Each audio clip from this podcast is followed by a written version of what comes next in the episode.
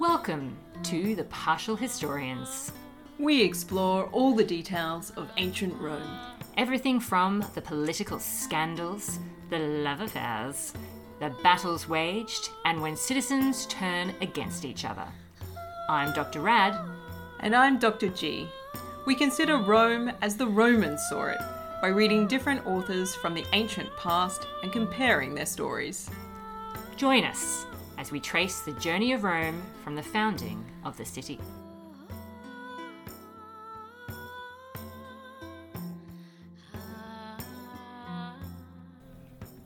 Hello and welcome to a brand new episode of The Partial Historians. I am Doctor G, and sitting beside me, looking radiant, I'm in my purple, it's Doctor Rad. I'm keen to get into talking about the history of Rome from the founding of the city. And you're wearing your imperial colours today. I totally am. You know, I go all out when I record because, you know, podcasting is such a visual medium. It is. It, it really is. is. It really is. So, Doctor G, where were we up to last time?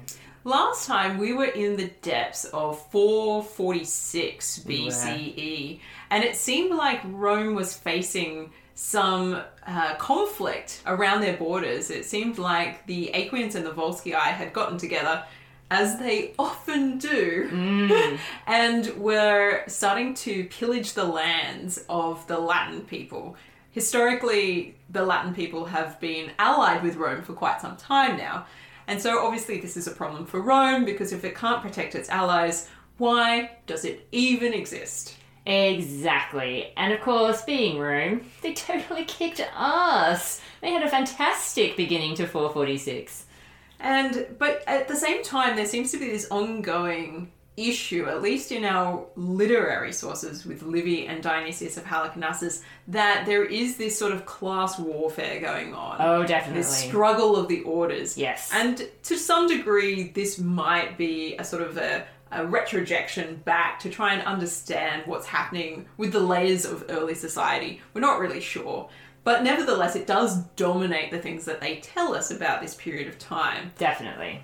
Yes, we're still definitely in the throes of dealing with the impact of the introduction of this codification of the laws with the Twelve Tables, the Decemvirate, whether that was a first and second Decemvirate. We're still dealing with the impact of that, and I think the, the power vacuum, or just, just the general impact on society that that episode has created, even though some historians doubt that this actually happened in the way that they say it did. There's obviously something going on in this time period, and so we're definitely dealing with this. I mean, we've, we've flagged this before, but it probably bears repeating that Rome, from the archaeological record, does seem to have been going through a real slump in this period. Now, archaeology isn't a precise science. Obviously, we are bound very much by what has happened to survive, which generally is a total accident. But if we're going by things like temples, which are usually pretty substantial, I mean, even if the temple itself has disappeared, the foundations are hard to get rid of because they're so heavy and, you know, they're obviously large scale. So judging by that, we don't have a lot of temple building happening in the middle of this century, and we don't also have a lot of things like imported Attic ware and so on, and that has led historians and archaeologists to believe that things probably weren't peachy keen in the middle of this century. Yeah, if you don't have enough spare population, as it were, to engage in like long uh, form trade where you have to cross the seas to find things and stuff to bring it back so everybody's excited. Yes. Um, your version of the internet. And if you don't have enough uh, sort of free people to do building and to gain the sort of the manufacturing stuff that you need for that, you've got to collect the stones, you've got to find a way to quarry them, you've got to transport them, and then you've got to have people with a skill set to build them. If you're under pressure from all sides, yes, as it seems like Rome might be, yeah, which might also explain why we get the Decemvirate in the first place, yeah, because of that pressure, definitely, um, to find a way to look after themselves. And they're like, well, the system that we've got isn't working. We need to try something different, maybe a little bit more extreme. Yes. Then we end up with something potentially that looks like the kind of dog's breakfast that is the four forties B C E. Absolutely. So even though there are some high points, like what, what we were talking about last time with their military victories, they're obviously still, I think, a society going through a tough time. And with that being said, Doctor Lee, let's jump into our next part of the story.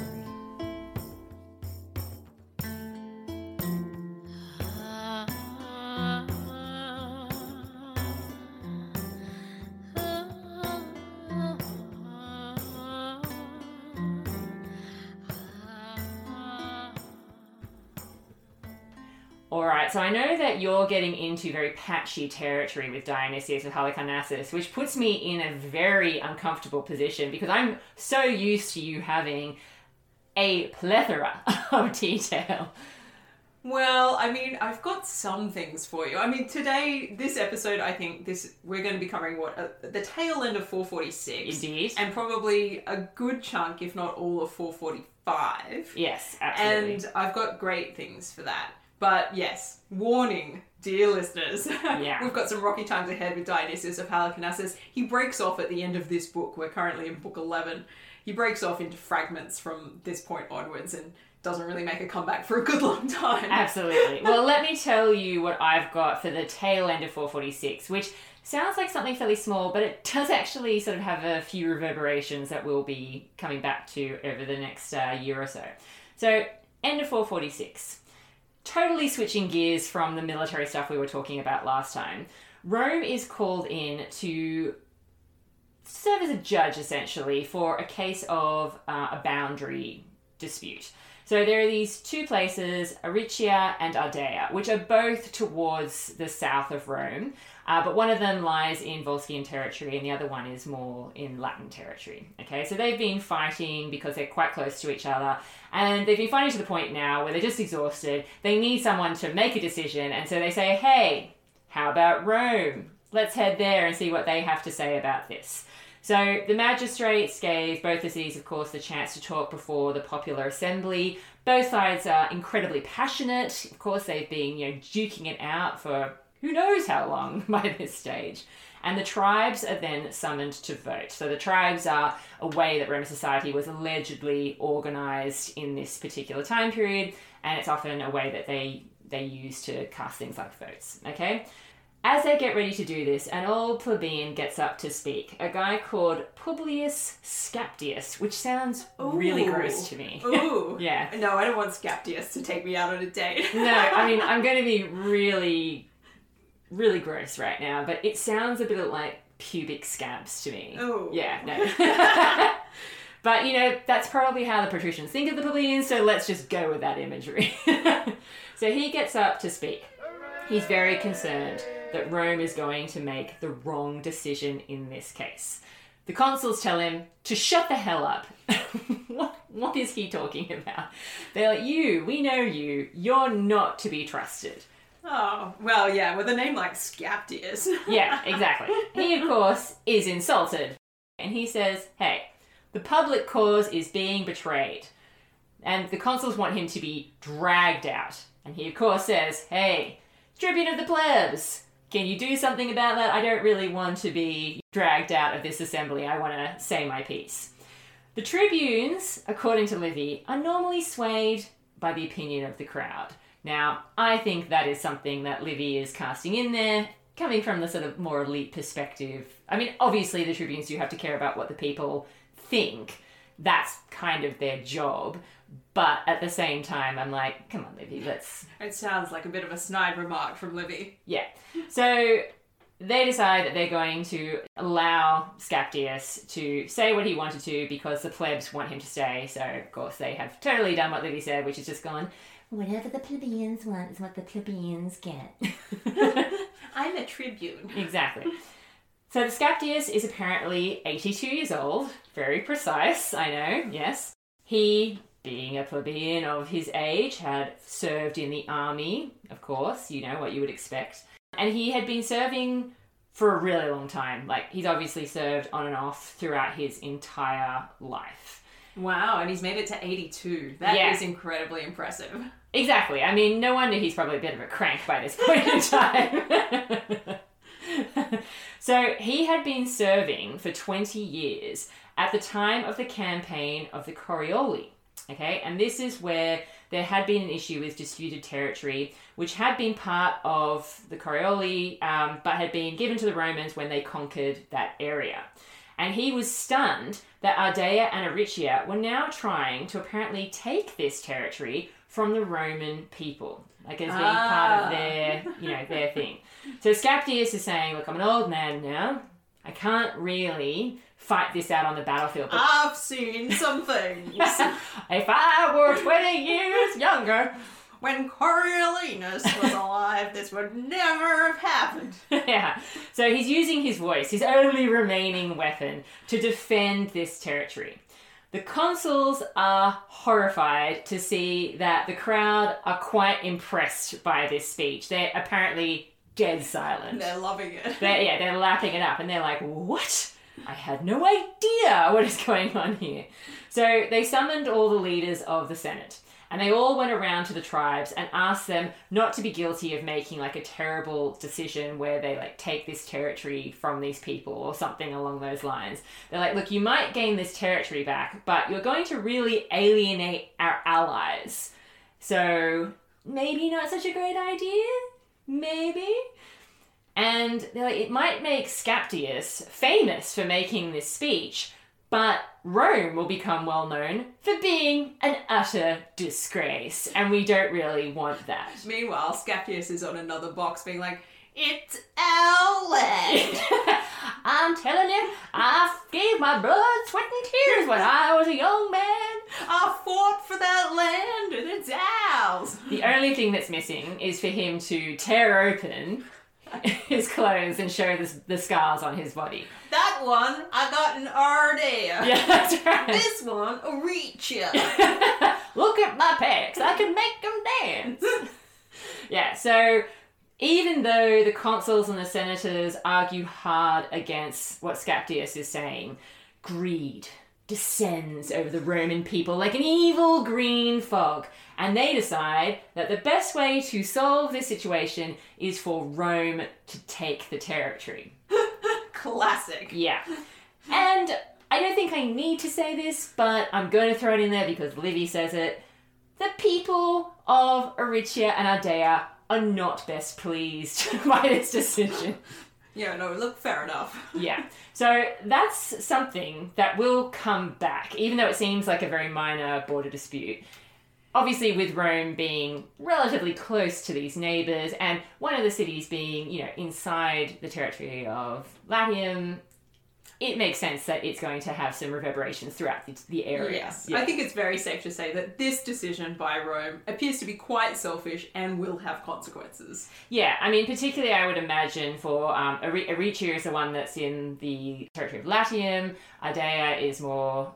Ardea is considered like its own people. Exactly. They're considered yeah. quite unique and individual, and they're on the shoreline, so they've got their own ability to have like a port system and stuff like that. Yeah. It's an attractive area, but they don't consider themselves Latins at all. No, no, exactly. They're they're definitely closer to like Volscian territory, so indeed. But the rest of four forty-six is peaceful inside and out, so we're ending on a high note there. And that is four forty-six. It is. So let's dive straight into four forty-five B C E. It's a brand new year, and that means brand new consuls. Indeed. I have one M. Genucius down as one of my consuls. Oh, apparently yes. A patrician. I have, yes, Marcus Genucius, don't know his father, don't know his grandfather, yeah. Augurinus, yep. the patrician. There seems to be some speculation in some uh, material that this might be a plebeian, but that seems pretty unlikely, we have to say. Well, I mean, this is one of the things that we're, t- we're dealing with with the conflict of the orders. Throughout this period of the even the four fifties, before we got into the Decemvirate and the Twelve Tables and all that sort of thing, there have been some unusual names cropping up in the consulship. And certainly, as you say, some academics have theorised that this might be evidence of plebeians in, cons- yeah, in yeah. the consulship. And obviously, we, we can't know for sure, but I agree with you. I think it seems unlikely at this stage. It is a bit tough to know. Obviously, there is... The reason why people think that this is possible is because there ends up being a plebeian line of Genucii. Yes. But having said that, we don't have a full post-reprography that allows us to go back to this particular century. Yeah. So when we talk about post-reprography, we're talking about like the relationships between all of the people. So we can't trace that thoroughly. No. And because we can't do that, that does leave it a little bit open. And the fact that we're getting such a, a heavy uh, literary perspective that this conflict is ongoing. Yes. Um, and the sort of things that they're going to say in later years about this period would suggest that we're dealing still with patricians. Yeah, and I mean, it, I mean, this is kind of rehashing a little bit of where we've been before, but certainly it probably bears mentioning again that part of the ongoing issue of studying this alleged conflict of the orders, which spans a couple of hundred years, is, as you said, obviously our sources are written so much later. They're writing from a, a very different perspective in terms of what they've gone through in terms of, you know, land issues and debt issues, and they can't help but sometimes, I'm sure, retroject that onto this period, especially because the sources that they're using wouldn't necessarily, they weren't also written at this exact time. So there, there's obviously a lot of speculation that's probably coming from them and, and their levels of interpretation. But certainly this division between patricians and plebeians is something that they might be also playing up because it makes sense to them. And it might not have played out the way that they're saying. I mean, we've always flagged, like, who exactly are the patricians? We still don't really know where these patricians come from. Were they people that were handpicked by Romulus to be his advisors? Is that what it means to be a patrician? Are there people that were chosen as the original senators and, and thus their families get to be patrician? We don't know, really. We, yeah, exactly. We really don't know. And so, especially in this earlier period, it is hard to know who was allowed to do what. And there are more social divisions than just patrician and plebeians that we're talking about here. There's also the division between these this group called the patres and the conscripti. When we're talking about, you know, the Senate, you know, the, the people who are the fathers and those who are enrolled. Who are they? What exactly does that mean? There's also the people that are, you know, are uh, classici and infraclassum. Like there's, there's these divisions seemingly on who could serve in the army, and that's what those groups are referring to. We we don't really know how these groups exactly were playing out and how the patricians developed into being this particular social group and how the plebeians developed into being their particular social group. So it's possible the plebeians had a more prominent role at some point in the early Republic, but it is all very speculative, and we can only sort of go on this division which is being played up by our later sources.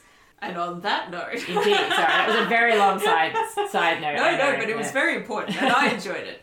Um, on that note, we have a second consul, and I'm pretty sure that Dionysius of Halicarnassus gets the details wrong on this one. He calls this person Gaius Quintius. Ooh, yes, now I have him down as Caius Curtius. Mm. Yeah, and he yeah. also apparently is a patrician, but again, we don't really know a lot about him either. We don't, and so, and this makes sense in some respects, because we're dealing with this, we're only a few years out from the end of the Decemvirate, realistically. Yes. And we've got a whole sort of, sort of fresh flush of people coming into the consulship. Yes. And that seems to be one of the consequences of that particular instability. Well, that's something that we, again, we probably should mention in terms of who we can trace in terms of patrician families. Scholars have actually gone back through using the records, the, the fastii, the records of the consuls, as a way of trying to figure out exactly how large this group, allegedly called the patricians, were. And I mean, their estimates range from anywhere from sixteen to one hundred fourteen families, which even if we accept that upper limit of one hundred fourteen patrician families, that's not a lot of people. And so... That sounds like a huge amount of people. No, I, I, I don't think it's huge. I don't think it's huge. You know, like, it's not gigantic. And so if you do have a whole bunch of people that have been, you know, exiled and disgraced, like, that's a that's a reasonable dent, I think, in, in a group of potentially one hundred fourteen. Most academics, I think, are more thinking in the sort of, you know, maybe fifties to seventies. So that's like looking at the very upper limit. So yeah, it wouldn't surprise me to see some some new people rising to the top after the Decemvirate and all of that kind of thing. Even though some people say the Decemvirate didn't happen. Wow. Lies. Damn lies. Lies. lies. Exactly, yes. According to our sources, it definitely did happen. And Indeed. That's what we're running with.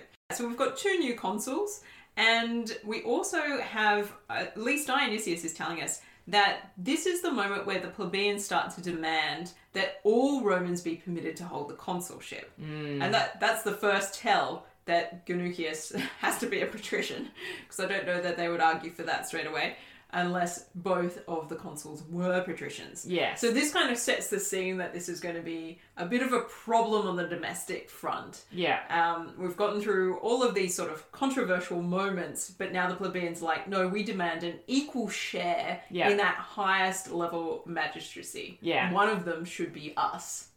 Well, this is this is interesting in terms of trying to trace the development of the conflict of the orders, because if we recall, the major issue that seemed to be facing a lot of people in Rome and its, you know, surrounding countryside areas, villa with a view, was debt and land allotment. And yet, the more that we've got caught up in the Decemvirate and the Twelve Tables, whilst there are some things that indicate that that's a little bit on the radar, you know, to a certain extent, mostly it does seem to be about, to have shifted to something where it's about authority and who holds power in Roman society. Because that's that's the whole point of getting the laws codified, right? That the patricians seem to have this dominant, like by this stage of the Republic, you know, from about the four eighties on, they seem to have been acquiring more domination of religious offices and political offices.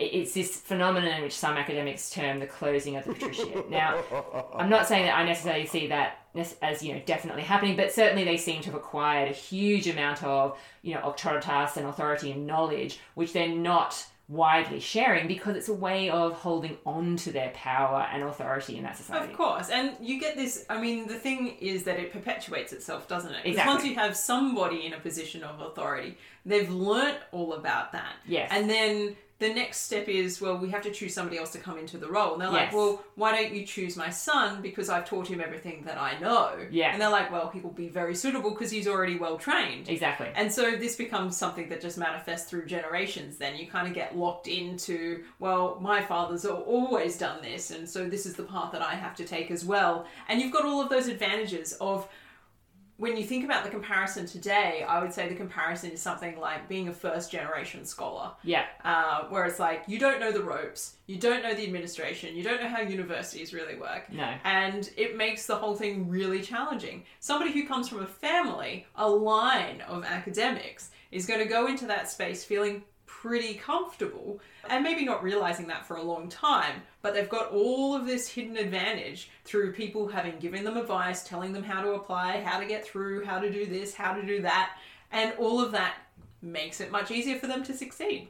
Exactly. And so they rise to the top. And so you get this sort of sense in which this is happening in Rome, where those positions are being filled by those people and then being filled by their relatives. Yes. And it just becomes ingrained on a generational level. And then once that happens for a little while, I think people who end up being classified as patricians probably feel like they deserve those roles. Absolutely. They definitely do. And especially because the Romans, like a lot of people, take the religious aspect so of their lives so seriously. Having that sacred aspect to their their role, the way that they seem to dominate priesthoods and all those sorts of positions in society, makes them very hard to argue with for the average person who's maybe just a farmer or something like that. And be like, well, I'd love to be able to read the birds as well as you do. Ah, but son, you never will. Yeah. Because you're not an augur. Exactly. And so you do have you do have this interesting development where we start to look at the plebeians apparently demanding these political rights, which is not really where we started with this journey. And indeed, they're going to get those political rights long before the issues of land and debt are resolved. So that's where you can see, as we've often flagged, that divide that's potentially springing up in this group that we're going to call the plebeians, whoever they are. But certainly there do seem to be these people who are comfortable enough that political representation is important to them because they're not worrying about feeding their families. Yeah, I mean, they've got enough time to fight for their rights. Yeah. So that's significant, I think. Yeah, and it could it could also be a sign that, may, I mean, maybe land and debt, maybe they aren't actually such issues in this time period. I mean, some, some academics have suggested that maybe this is something that is a little bit retrojected, you know, from, from the sources themselves. Maybe, you know, if, if the plebeians are wealthy enough to fight in the Roman army, then they have to have a certain amount of wealth. Maybe it isn't as much of an issue as our sources made it out originally. Who knows? It's it's hard to it's hard to trace the development, but definitely. There is another aspect, though, that Dionysius leaves out completely. Oh, which Livy includes. Yeah, absolutely. How in, do you know? I know. Well, see, this is the thing. Livy's account, it actually doesn't start with the demand for access to the consulship. Oh. It starts off with one of the tribunes of the plebs, a guy called Gaius Canuleius or Canuleius. Oh, yeah. yeah. I think our order of information comes through differently. Yeah, absolutely. It starts out in Livy with the suggestion from this tribune that they overturn the very unpopular law from the second Decemvirate about the ban on intermarriage between patricians and plebeians. So that's where he actually starts out, and that is where the cons- the demand for the consulship also gets brought in second in Livy's account. Ooh, fascinating. Yeah, yeah. Look, I mean, Canulus comes up in Dionysius of Halicarnassus, but he does not mention the marriage issue, as far ah. as I'm aware. No, that, that, that, that's the big difference between Dionysius and Livy. Mm. Um, so he brings this up, and the patricians are really unhappy with this suggestion that patricians and plebeians be allowed to intermarry. They say... Gross! Yeah, I mean, I'm going to have to pick up my champagne glass and caviar to say this, Doctor G. They say it would lead to a complete debasement of the patrician bloodlines. Oh! Yes. Oh, okay. Quite frankly, it would completely sabotage and destabilise the very innate qualities that are inside each family, the Gentes. Okay, I'm just going to vomit over in this corner. I did provide a bucket earlier this morning. You might have been wondering what that was oh, for. Yeah. Thank you, thank you, yeah. I appreciate it. Sorry, excuse me, I just have to put down the caviar and champagne.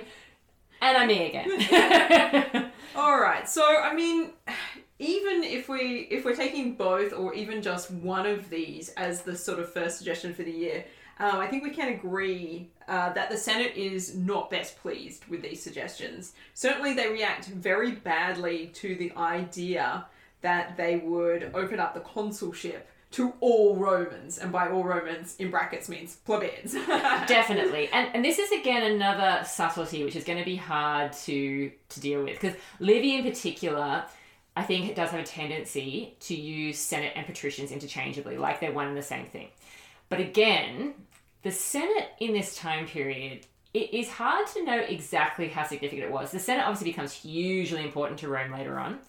And certainly, therefore, our sources make it quite important in our accounts. But this is still fairly early Republic.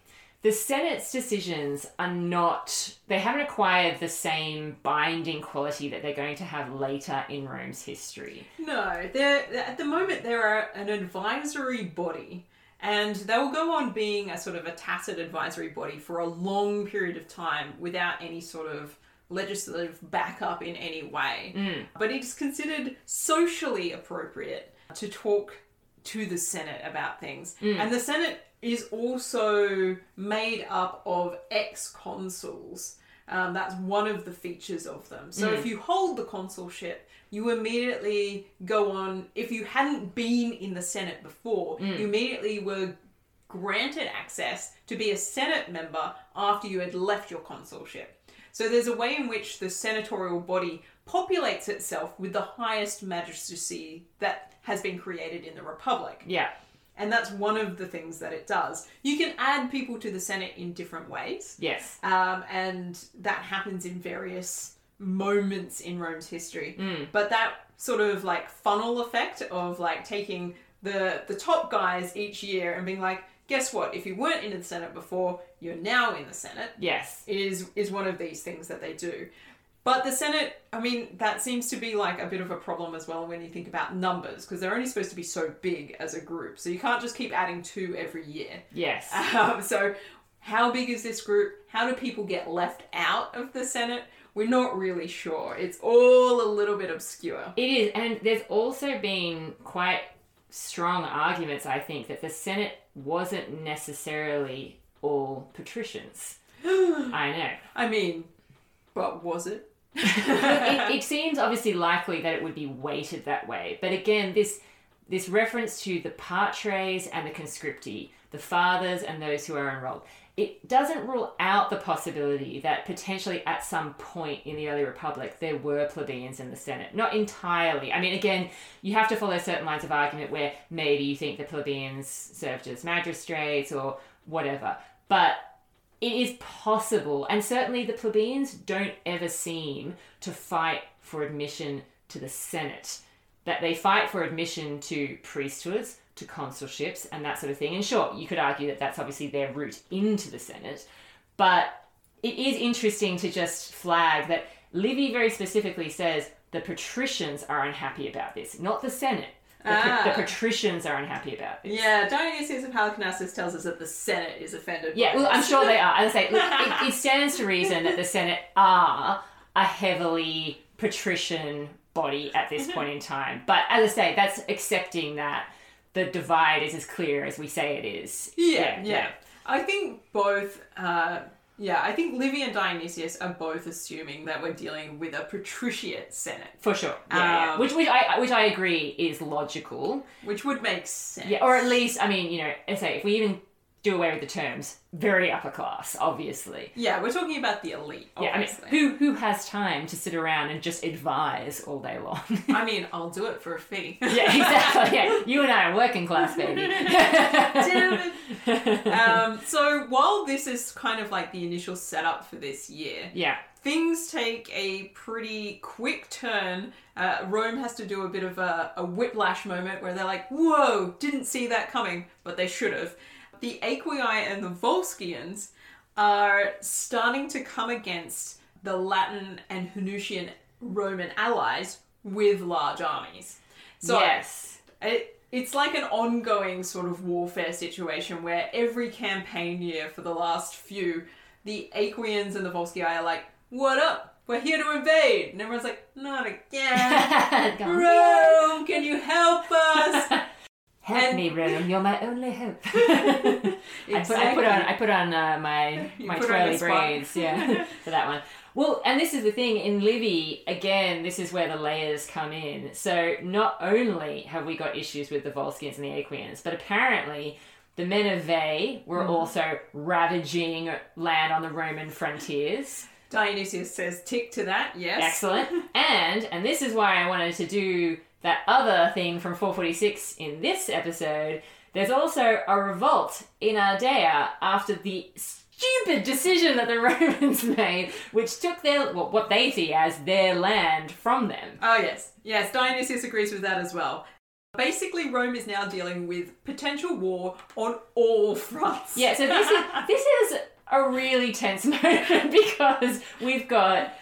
the plebeians apparently kicking off and, and some tribunes who appear to be able to lead them, you know, with quite a lot of passion. And therefore, the patricians are furious because they're convinced that they're just trying to take away their most powerful asset and give all the power to the plebeians. So internally, it's a mess. Externally, it's going nuts. There's warfare, warfare, warfare. It's wherever you look. Yeah, so this is a huge issue for Rome. Obviously, the Senate decides reasonably that Rome has to go to war. Yes. Um, there's too many things happening in too many different directions Absolutely. for us to just sit here and allow ourselves to be overrun. Yeah. The tribunes immediately oppose this. Of course they do. Of course they do. This includes Gaius Furnius and... Yes. Canuleius, who will yeah. come up later. Yeah. Um, but this group of tribunes are like, there is just no way that we're going to accept this. And the Senate does its usual, but let's just wait till the war is over to talk about that stuff that you're worried about. And the yeah. tribunes are like, no, no, what we would like you to do is we'd like you to have a preliminary decree ratified. So we want a first step towards getting the plebeians into the consulship. We want that set up first. You don't have to finalize it, but there needs to be a preliminary decree before we will allow the levy to happen. This is very interesting, actually. It, it really, I think, highlights that whilst Dionysius and Livy have certain similarities, I, I would say they're using different analysts for the way that this plays out because it's it, it's it's similar, but there are those interesting differences. So certainly... Very very similar to, to what you have. Um, Cornelius is the one that takes the lead for me in opposing what the senates have, what the senators have demanded. And of course, the senators are just like pulling their hair out because they're like, "Do you not see warfare like in every direction? I can't believe that you're even." You know we're going to be overrun while you argue about this, don't yeah. you? I just like the fact. I just have to mention that uh, in my account, Cornelius says that as long as he lived, the levy would never be held until the plebeians had voted on the question of overturning the ban on intermarriage. Over my dead body! My sacrosanct, you can't touch me dead body! Yeah, but I feel like that's a very risky move, because I'm pretty sure that the senator... the well, no, I shouldn't say the senators. The patricians have shown in the past that they're not always above violating sacrosanctity, if we assume that that even is a thing. That might actually form a nice parallel or contrast. I'll, mm. let, I'll let you listeners decide. Yeah. For this very odd passage from Dionysius of Halicarnassus, it was so odd that I actually reached out to scholars of friends of mine to be like, what do you make of this? I'll read it out. The translation is, is a little bit off, but we'll go with it. Yeah. Uh, so this is about the tribunes. And they were so far carried away that they thus threatened the consuls, not only in the Senate, nature in the in the assembly of the people, swearing the oath which to them is the most binding, namely by their good fortune, to the end that they might not be at liberty to revoke any of their decisions, even if convinced of their error. So, whoa. I mean, that sounds like a really bungled passage. Yeah. And it is. But this idea that there is a particular kind of oath that they can make, right, that is so strong that it cannot be revoked under any circumstances. It's like a, the Harry Potter oath that Severus Snape and Narcissa Malfoy make. So strong, it yeah. cannot be undone. Um, that they are like, okay, this is how strongly we're willing to go into bat for this particular progression of political enfranchisement mm. of the plebeians. Yeah. That we're going to make the most binding oaths that we possibly can in this moment. Wow.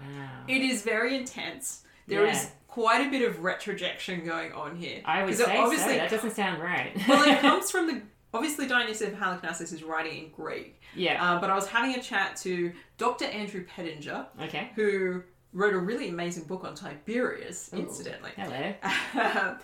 And was talking about, like, what do you make of this passage? And he's like, look, things like the term the good fortune. Mm-hmm. We're talking about something that's coming out of the Latin, but is coming out in the Latin in, like, the first century. Sure. And is the, and then being pushed back and retrojected in. Yes. So it's like this sense in which Dionysius of Halicarnassus is trying to make sense of stuff through his own worldview, really quite particularly here. Sure, yeah. But the upshot of it is that the tribunes have placed themselves in a really binding position mm-hmm. by taking this particular oath. Right. And so the consuls have to, and the Senate have to think about what it is that they're going to do to combat this, because they're, they're getting wedged right now. Sure. And I don't, I'd love to hear what Livy has to say about this, but in Dionysius, the consuls decide to organize to have a private meeting with some senior patricians. Ooh, okay, okay. I can see where we're going here, but I need to back up a little bit before I get to that point. Okay, so Livy really focuses a lot more on the overturning of the intermarriage. Doesn't even get a mention. I know. Well, look, there's a reason for that, which as we, if we throw back to the Twelve Tables, as we highlighted, this very unpopular, well, I mean, allegedly very unpopular law, certainly had a bad reputation in in our later sources, that apparently banned marriage between patrician and plebeians. Now, it came in the second Decemvirate. It's one of the two laws that they managed to produce while they were, you know, trying to rape innocent women. And the second Decemvirate is the one that is questioned the most in terms of our, you know, in our, in terms of modern scholarship.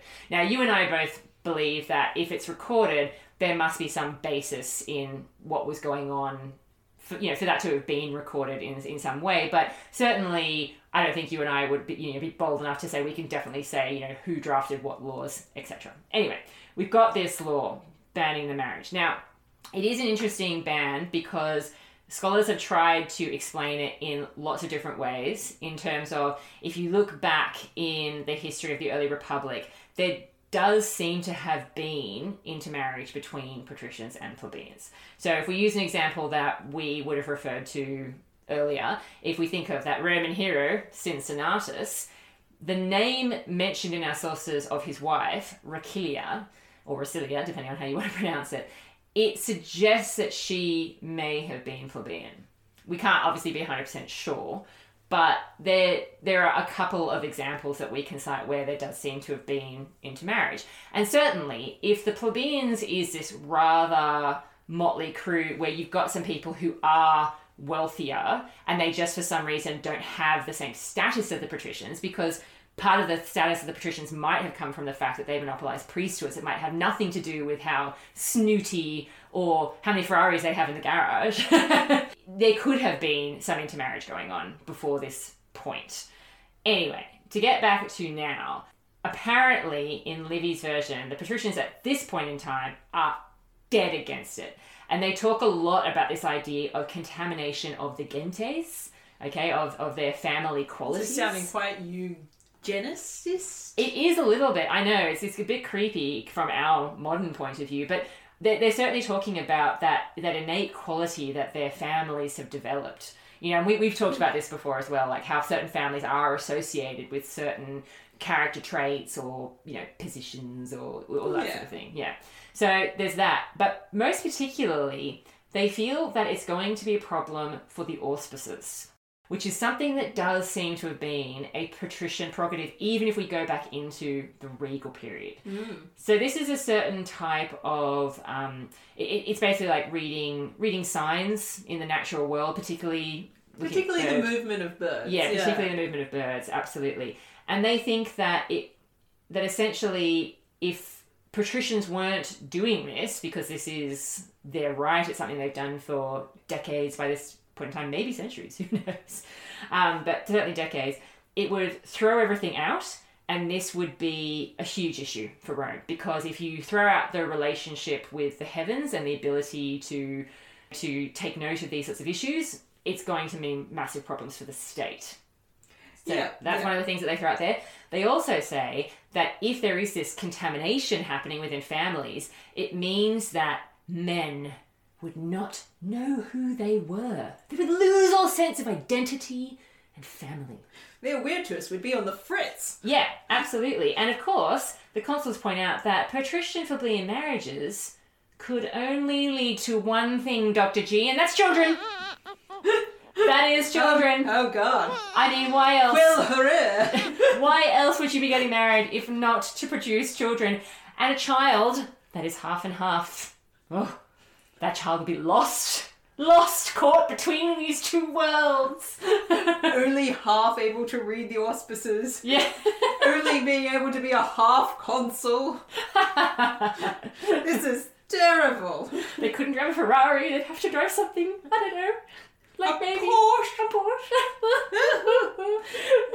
A Porsche. uh, okay. Well, all right. Yeah, so... and they blame they blame themselves, as they often do in my account, that they, this whole situation has been able to unfold because of them giving the plebeians so much power in the past. They really have themselves to blame. The tribunes again causing trouble. Why did they allow the tribunes to be created? You know, it's the usual woe is me, where the patricians are like, oh, so foolish. I mean, if you didn't listen to any other episode apart from this one, I think you can rest assured that the patricians are terrible people. They really are. Yeah. So the consuls are really, really going to town on this whole issue. And and look, modern academics have tried to make sense of it by saying that maybe the ban was actually between certain people. So it wasn't all plebeians that were like ruled out. Maybe it was just some people that were ruled out, or maybe it was referring to a particular type of marriage. So as we know, because patricians in this time period were often associated with priesthoods and la la la, and just because they do have certain privileges associated with them, it was more common for them to engage in this very holy, serious, binding form of marriage, like a, a manus marriage, which is really where the woman essentially becomes totally part of her husband's family, almost like a child. Yeah, the yeah. Conferratio marriage is a very particular and goes on to be a very sacred type of marriage. And ends up, in the end, only being performed by people who are looking to go into those very niche priesthoods. Yeah. But, yeah, this is also a problem of another thing that we don't really know from this time period, is well, how is marriage operating? Excellent. And, and this is the problem. What types this of marriage all, do we have? Yeah, and this is exactly the issue. This is all quite theoretical because by the time Livy and Dionysius are writing, it's much more common for people to get married using... Sine manus. Yeah, sine manus, as in without the hand, which basically means that the woman... while she does have obligations to her husband, she's still not really a part of his family. Yeah, she technically still resides under the the potestas of her natal family. Exactly. So, yeah, she she's ruled by the family that she was born into, not her husband's family. Whereas if you get married with the hand, you move entirely into your husband's family and you move under that potestas. Yes. So it's a whole different thing.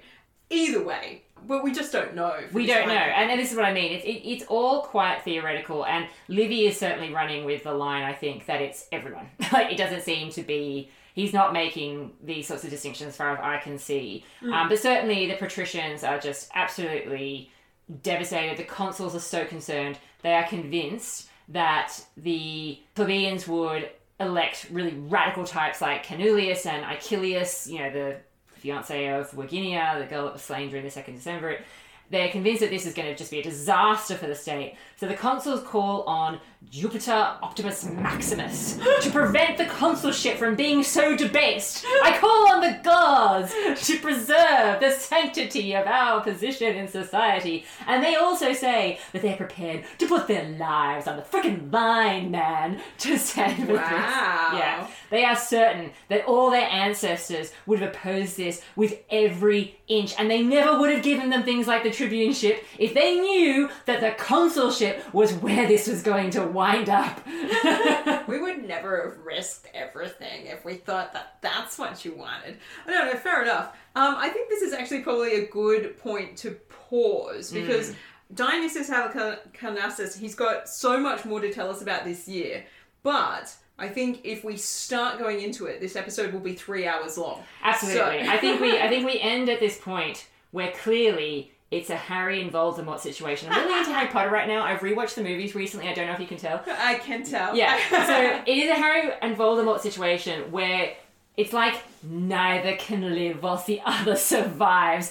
The tribunes have to go. All the consuls have to go. There's no room enough for two. Yeah. All right, so Doctor G, that means that it is time for the partial pick.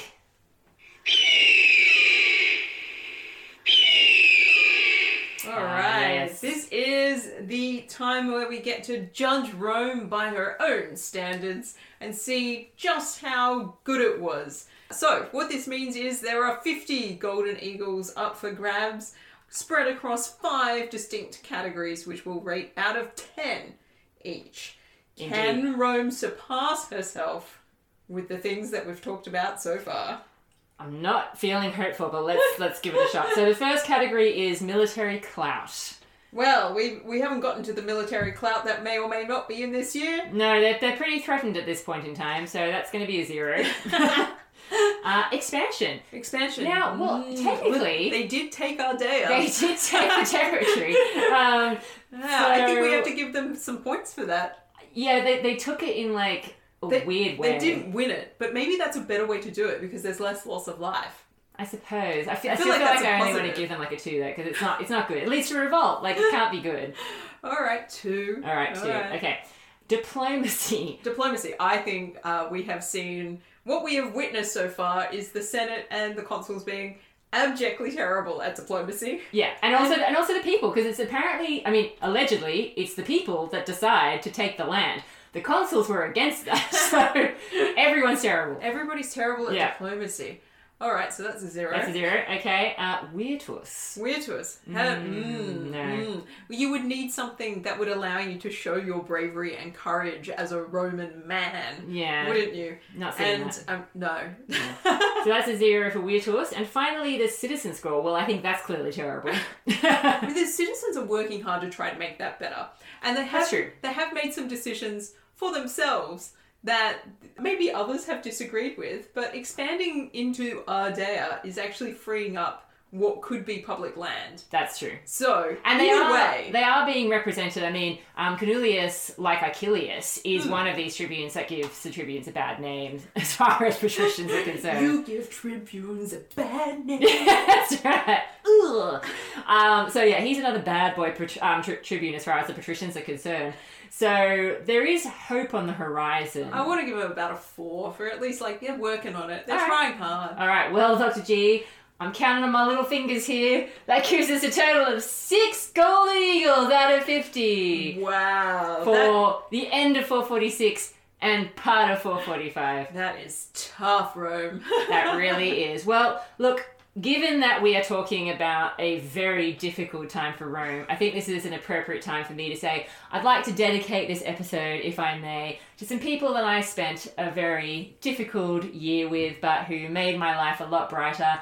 They may be students of some type at a school that I may or may not have been teaching at last year. And I hope that they've enjoyed this episode and hearing about the fact that other people go through truly, truly horrific years as well as the people that live through twenty twenty, twenty twenty-one, and maybe twenty twenty-two. Yeah, look, twenty twenty-two has not been off to the greatest start, but we can live in hope. Indeed. All right. Well, thank you very much for talking to me about Rome today, Doctor G. It has been an absolute pleasure.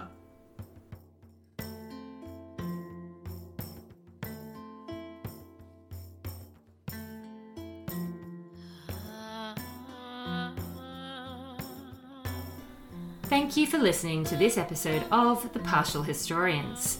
We would like to extend a special thanks to our latest Patreon members, Sheila, James, and John. You too can support our indie podcast and help us to produce more fascinating content about the ancient world by becoming a Patreon. In return, you receive early access to our special episodes with a variety of guests from all over the world and exclusive access to the occasional bonus episode. If you are unable to become a Patreon, there are other ways that you can support our podcasting journey. Give us five-star reviews that bring sunshine and unicorns to our world, spread the word by buying and wearing some of our merch, or support our collaboration with the talented Bridget Clark, who has been helping us to produce some artwork on Gumroad. Or you could just tell someone about us. Until next time, we are yours in ancient Rome.